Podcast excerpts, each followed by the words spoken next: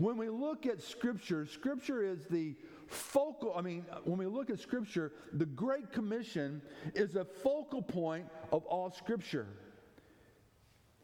The Old Testament, I wish I had a, a, a, a, whiteboard here to, to share this with you. The Old Testament looked toward Christ and they looked toward the birth of Christ and the death of Christ. That's what the Old Testament does. It looks toward Christ. You know what we do now? We look back to the cross. We look back to the redemption of mankind that was made possible on the cross. So when you and I are sharing with others, we are looking back into history to let people know what happened at the cross. When Jesus, when God looks down on all creation, I believe he looks at the center of all creation. He sees the cross. I can't prove that, but I believe that because the cross is where Christ died for all mankind.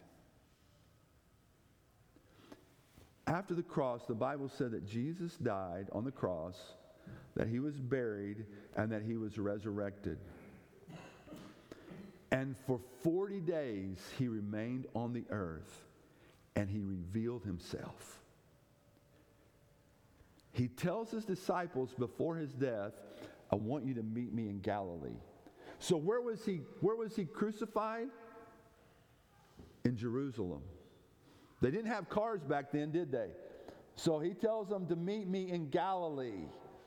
So that's a, probably about a week's walk. I don't know if you've ever, ever I had the privilege to go to Israel. If you ever get the opportunity, jump on it. And I know that Denison Ministries takes trips to Israel. If you ever get the opportunity, take it because it, it, it opens your eyes to Scripture. But the disciples walk back to Galilee. And at Galilee, Jesus meets them on a mountain, on a hill. Now, as I read this and, and pondered this, some scholars say that when Jesus met them some 25 days later in Galilee, there may have been as many as 500 people who heard Jesus deliver the message. When Jesus said, Go and make disciples of all nations. And from these 500 people, but we know specifically from the 11 that the Word of God was spread throughout the world. The Old Testament pointed to the cross. We point back to the cross. The Great Commission is God's design for evangelizing the world. And God thought about you and me in fulfilling that mission.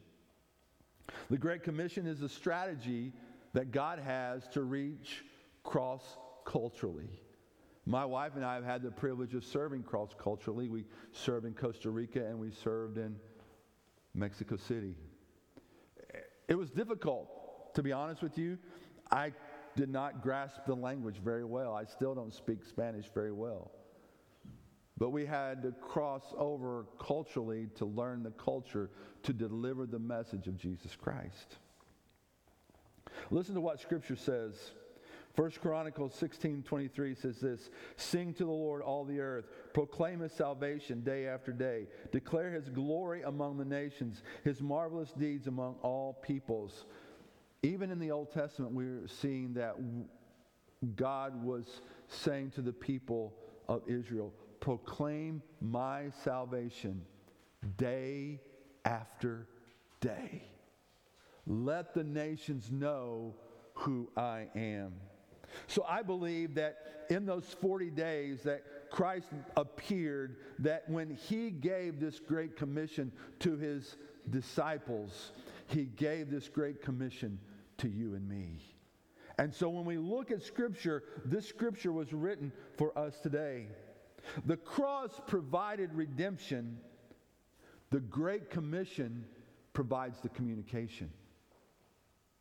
The cross provides redemption, the Great Commission provides a communication. So if we are to be ambassadors of Christ, then we are to be the ones communicating the redemption of the cross. So God wants to use you and me. But what we see when we look at Scripture, at the Garden of Eden, what happened? When man sinned, what did he do? He hid from God, didn't he? He hid from God. He realized that he was naked and he hid from God because he was shameful. We as a world, we, we hide from God. We, we, we feel the shame. We know we have sinned, and so we have hidden from God. Praise God for us in this room. Hopefully, you have found him and you know him personally. But this world is hiding itself from God. Or this world is trying to create its own religion to get to God. And what God is saying is He wants to use you and me to bring those who are hiding out of hiding, to bring those who are creating their own religion to find faith in Jesus Christ. Listen to what Scripture says. God does not want anyone to perish. 2 Peter 3 9. The Lord is not slow in keeping his promise, as some understand slowness. Instead, he is patient with you. He is patient with us. Great is his faithfulness, not wanting anyone to perish, but everyone to come to repentance. His desire is for all of us to be saved and come to the knowledge of truth. 1 Peter 2 4 says, Who wants all people to be saved and come to the knowledge of truth. So here's the plan of God God's plan is this He wants all men to know Him. He wants you and me to be the ones to take the message to those who do not know Him. Simple. That's simple. But there's some things that have happened.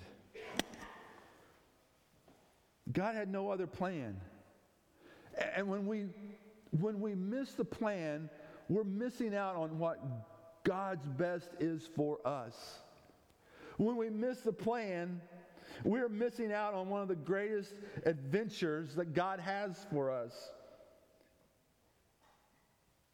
If we are not faithful in sharing with the lost, we, nearly, we really need to re examine our relationship with the Lord. If we're not faithful in sharing with the lost, we must re examine our relationship with the Lord. What we do is this God's given us this mission. And God wants us on this mission with Him. But often we deny the mission. Tragically, we pass over the mission. We passively deny the Spirit's promptings in our life. God will prompt us, and then we say, No, I don't know. God, I don't know if I can really speak to that person. I really don't know if I have time for that person. We, we, we deny the Spirit's promptings in our life, and we find excuses for our own abilities, inabilities, or giftings. We find ways to bail out of our responsibility. Let me just tell you, I know personally. I don't think I've shared this story with you guys before, but I'll share it this morning. My dad was a he was a hard worker. And my dad believed that his boys needed to start working at an early age and start working hard. So my dad got me a construction job when I was 14. I started working construction when I was 14. We were uh, demolishing homes in neighborhoods. So uh, my boss would pick me up and we would uh, go to work. Uh, we had dozers, we had all kinds of stuff, and I was just go for it. Go get that. Go get do this. You know, eh, just whatever they needed a 14 year old boy to do. Probably couldn't do it today, but I was 14. This one day during lunch, I had my Scooby Doo lunch pail. Okay, I'm 14. I I'm sitting by myself because all the other guys are men and they're doing what men do on a construction site. And I'm sitting by myself under a tree, and God prompts me. I am 14. These are grown men. I'm 14. God says, Wait, I want you to go share the message of your faith, the message of Christ with Mr. Cisco. Now, Mr. Cisco was the dozer operator, okay? Hard, hard dude, hardcore dude. Sitting on top of that dozer. That's where he ate his lunch every day on top of the dozer. I'd eat my lunch by the by the tree, he'd be up on the dozer, and everybody else would be around on that construction site. Man, I just felt so out of place. But it was a great lesson for me to start working at 14. the Lord prompted me, Wade, I want you to go share your faith with Mr. Cisco. I said, God, I'm 14 years old. I, he won't he won't believe me either. If I go and share him, he's going to think I'm just a kid. He's not going to believe what I say, and probably he's going to make fun of me. Because I've been on construction sites where later in life where guys made fun of me for living for Christ. And so the Lord promised me, Wade, I want you to tell Mr. Cisco about me. I said, Lord, I, I, really, I can't. I'm too young. Lord, I can't. He won't, he won't understand what I'm saying. Lord, I can't. I don't have the words to speak. And finally, I just said, Lord, I won't. Lord, I won't. I'm 14. I hear the promptings of the Spirit in my life. God lives within me. When you and I live with God, the Spirit of God lives in us, okay? Go home, go to bed, wake up the next morning. My dad gets a phone call says, Wade, they don't want you at work today. Mr. Cisco died of a heart attack last night. I am 14 years old. And that is sketched into my mind like it was yesterday. Sometimes we can deny the mission of God and we can push him aside. And when we do that, there may be somebody that God has designed for you to tell that only you, only you are the one God wants to have speak to them. We find excuses in our inabilities. We find excuses for time. We say we're not good enough, or we can't speak well enough, or we don't have what it takes to be the witness.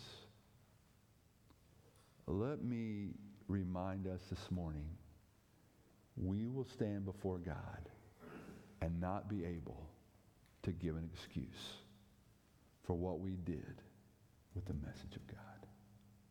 Don't deny the mission Sometimes we just become so preoccupied with our own indulgence.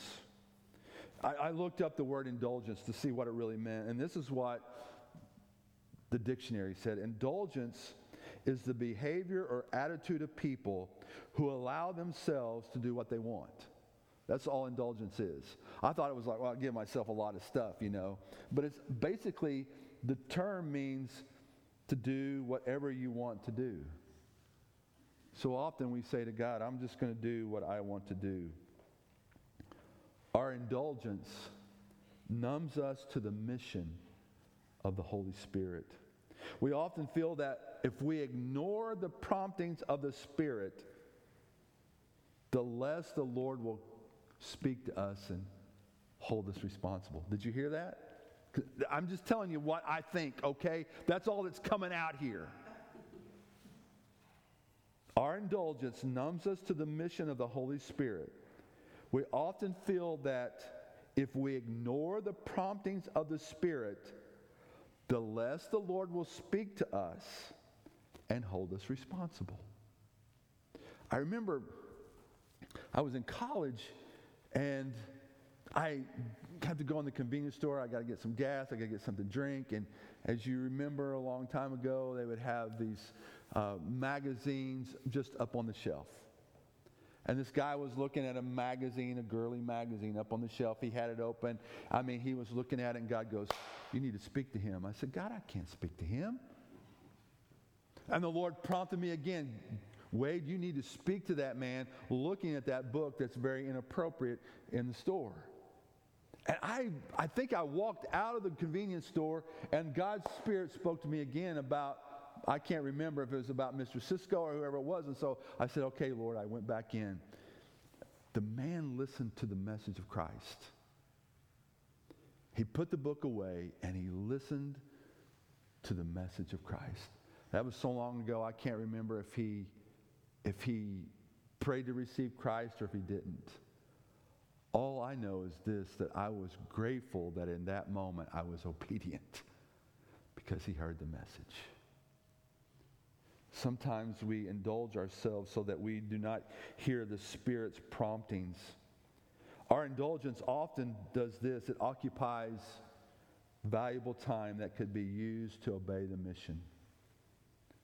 The Bible teaches us to number our days.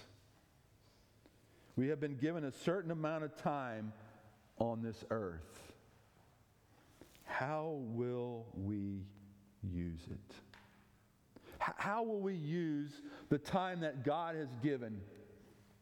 Let's say Brian and I, we pray, Lord, let us, let us see into the abyss.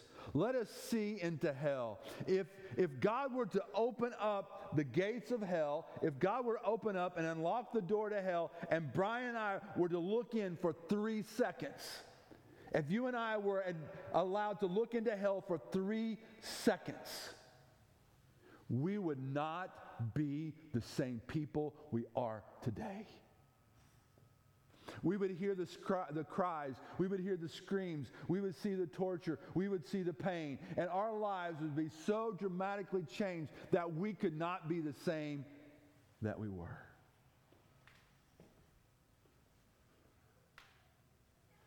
The mission of God. Are we fulfilling it or are we denying it? Our indulgence occupies our time. We occupy our lives with things that bring us temporal satisfaction. We have this temporal satisfaction. I do. Just ask my wife. We use indulgence to cover up what we think are our inadequacies. I can't reach them because I am not gifted or I'm not the preacher. I want to say this reaching the lost and making disciples is challenging. It's one of the most challenging things you can do. Reaching the lost will certainly stretch our faith. It stretches our faith. But Jesus said this He said, Meet me in Galilee, and I'm going to share with you what I want you to do, what I want you to share with all the world. And then he says, Then all authority is, get, well, let's go back. We'll, we'll touch on this later. I'm going to I'm going to stay on this the next few times I'm here because this has been resonating in my mind and my heart.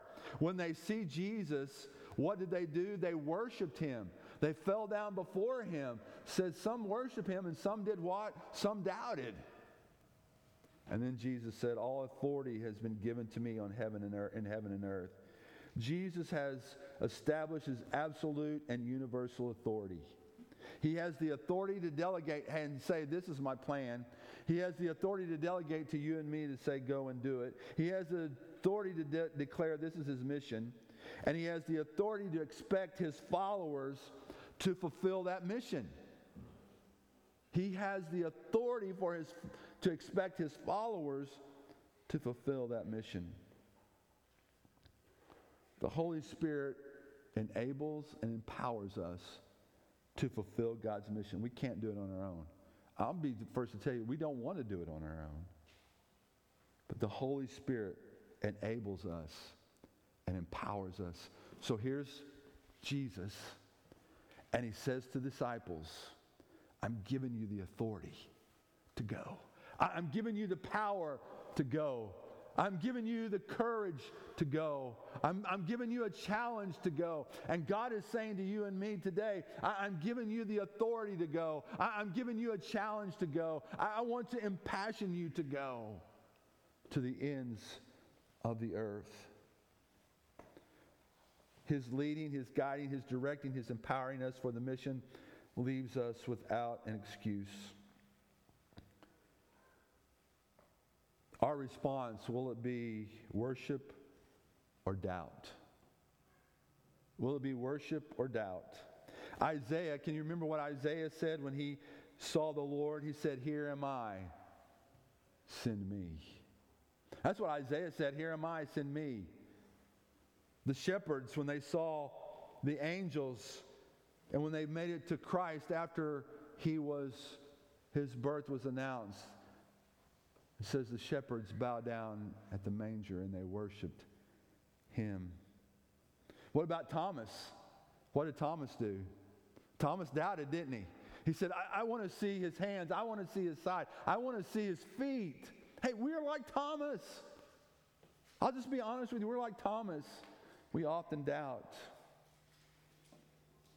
May we encounter Christ today, and may we be the ones who worship Him and surrender our lives to the proclamation of the good news. This is good news. This is good news for the world. That's what gospel, the gospel means is good news. And you and I have it. The cross is the redemption of mankind. The good news is the proclamation of the redemption of Christ. And you and I have it to share. The, the mission of Christ is for the whole church. All the church includes you and me. We're the church. I'll be honest. To share your faith and to disciple someone is challenging. It takes time, takes commitment.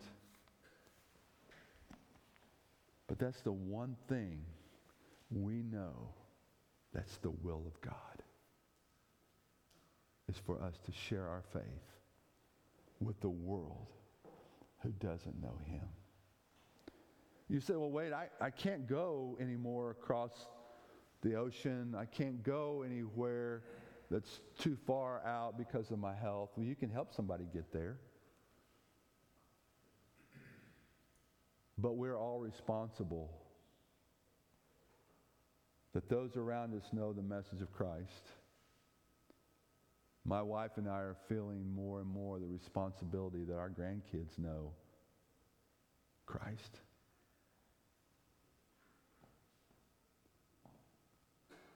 You know, we only have one life to live.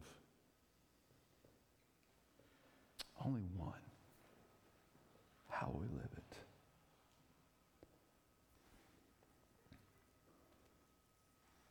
This uh, week, I've been meditating on the verse, not because I'm trying to be a better witness, but because I'm trying to lose weight, okay?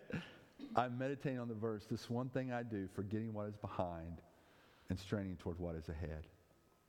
Paul said, I'm forgetting what is behind. Okay, I ate that way yesterday. I'm not going to eat that way today. So I'm forgetting what is behind and I'm straining toward what is ahead. We can apply that today. Hey, the past is the past. Forget what's behind and strain toward what is ahead. We're in the right place of life where God wants to use you in the most impactful way He can. So say, God, use me. And may our prayer be that we will wear out, not rust out. That we will wear out and not rust out. Father, help us to fulfill the mission of letting the world know about your death, your burial, and resurrection. And may we be ones who worship you and not doubt you. In Jesus' name, amen. God bless you. Have an awesome week.